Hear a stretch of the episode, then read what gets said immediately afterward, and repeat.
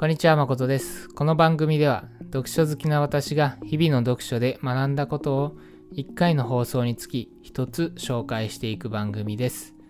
今回紹介するのは、ビジネス教養としてのデザインという本から、グラフをメッセージにするという内容についてです。前回の放送でも紹介した、ビジネス教養としてのデザインという本は、パワーポイント等の発表資料の作成術の本です。今回紹介するグラフをメッセージにするというのは発表資料作りにおいてグラフをどのように作るかという話です。グラフはうまく作ることができればデータを視覚的にわかるようにできる非常に強力なツールです。しかし今回紹介する内容ができていないとグラフを資料に載せてもそのグラフで何が言いたいのかわからないということになってしまいます。今回の放送を聞いてぜひグラフ作成について学んでいっていただければと思います。近年ではかつてのスティーブ・ジョブズのプレゼン資料のようにスライドには写真とわずかな言葉だけという発表資料が良いとされる風潮が少しあります。しかし依然としてデータを説明しそのデータに基づいた判断を上司に承認してもらうというような資料の場合は図やグラフを盛り込む方が相手にも理解してもらいやすいためこのような資料を作る機会はたくさんあると思います。ですので、今回の放送の内容を学んで損はないはずです。では早速、今回紹介するグラフをメッセージにするというのはどういうことかというと、グラフは色などのデザインを工夫して、そのグラフで伝えたいことを視覚的にわかるようにするということです。これは具体例を紹介した方が理解が早いと思いますので、早速ですが具体例を紹介していきます。例えば自社と競合他社の売上の推移を比較する折れ線グラフを作成するような場合についてです。グラフは横軸に2000何年などの年を取って縦軸に売上を取るようなグラフです。このグラフで伝えたいことが競合他社の売上が伸び悩んでいる中自社は着々と売り上げを伸ばしているということを伝えたいのであればまず一つは自社のデータを示す折れ線グラフはどれかということが一目でわかるようにしましょう。このようにデザインを工夫してそのグラフで伝えたいことを視覚的にわかるようにすることがグラフをメッセージにするということです。時々グラフなどの数字は客観的なデータなので分かりやすくするというような脚色は良くないという人がいますがそもそもたくさんのデータがある中でいくつかのデータを抜き出して表示している時点で脚色されたデータと言えますし相手に内容が伝わらない資料の存在価値はありません。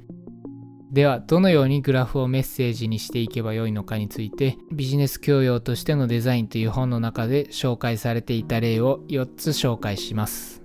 1つ目は色使いを工夫するということ。2つ目は太線を効果的に使うということ。3つ目はシンプルな表現にするということ。4つ目はタイトルを工夫するということです。それぞれ解説していきます。1つ目の色使いを工夫するとは先ほどの自社と競合他社の比較グラフを作るという例では自社のグラフを暖色系の色にし競合他社のグラフを寒色系の色で表現するというようなことです。暖色系は前に出ているように感じる傾向があり逆に寒色系は引っ込んでいるように感じる傾向があるので暖色系を使用することで自社の情報を目立たせることができるようになります。2つ目の太線を効果的に使うについても先ほどの自社と競合他社の比較グラフを作るという例でも自社の折れ線のみを太線にすることで自社のデータを目立たせることができます。3つ目のシンプルな表現を使うというのは Excel などでは 3D の棒グラフや円グラフを作成することができます。しかしこれらを使用せずにシンプルな 2D のグラフを使用するということです。3D のグラフは見た目にインパクトがありますが逆にそのインパクトに引っ張られて肝心の内容が入ってきにくくなってしまいます。3つ目のタイトルを工夫するについてはグラフのデザインからはちょっと脱線した話になりますが重要な項目です。こちらも先ほどの自社と競合他社の比較グラフの例で説明します。売上の推移をグラフで作るとタイトルは単純に自社と競合他社の売上推移というようなものにしてしまいがちです。しかし伝えたいことが競合他社の売り上げが伸び悩んでいる中自社が売上を伸ばし業界トップに迫っているというものであれば業界トップに迫る当社の売上というようなものにしましょう。こうすることでグラフのデザインと相まって資料のみでも伝えたいことが理解できる資料が作成できます。最後にこの番組では学んだことから皆さんにアクションプランを提案しています。学んだことはすぐに実践しないと忘れてしまうという考えからいつもは今日からできるを意識してアクションプランを提案していますが今回学んだ内容は資料作成術というかなり具体的な話なので本日資料作成をしない人は今日実施できない内容となってしまっていますのでその点ご了承ください。今回提案するアクションプランは発表資料にグラフを載せる場合はそのグラフで何を伝えたいのかを明確にしその伝えたいことが資料を見ただけでわかるかということを意識するということです。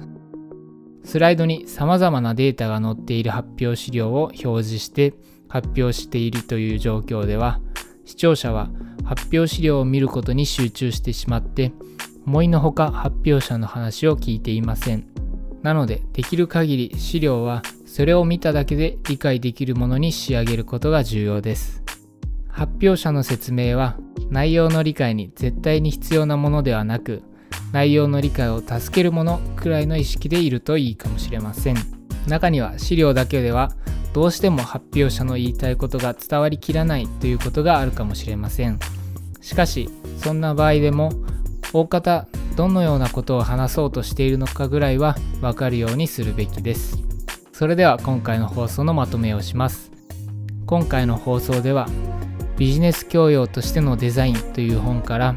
グラフをメッセージにするという話を紹介しました。そしてそこから皆さんに提案するアクションプランは発表資料にグラフを載せる場合はそのグラフで何を伝えたいのかを明確にしその伝えたいことが資料を見ただけでわかるということを意識するということです。この番組が皆さんの学びとなれば幸いです。それでは本日も頑張っていきましょう。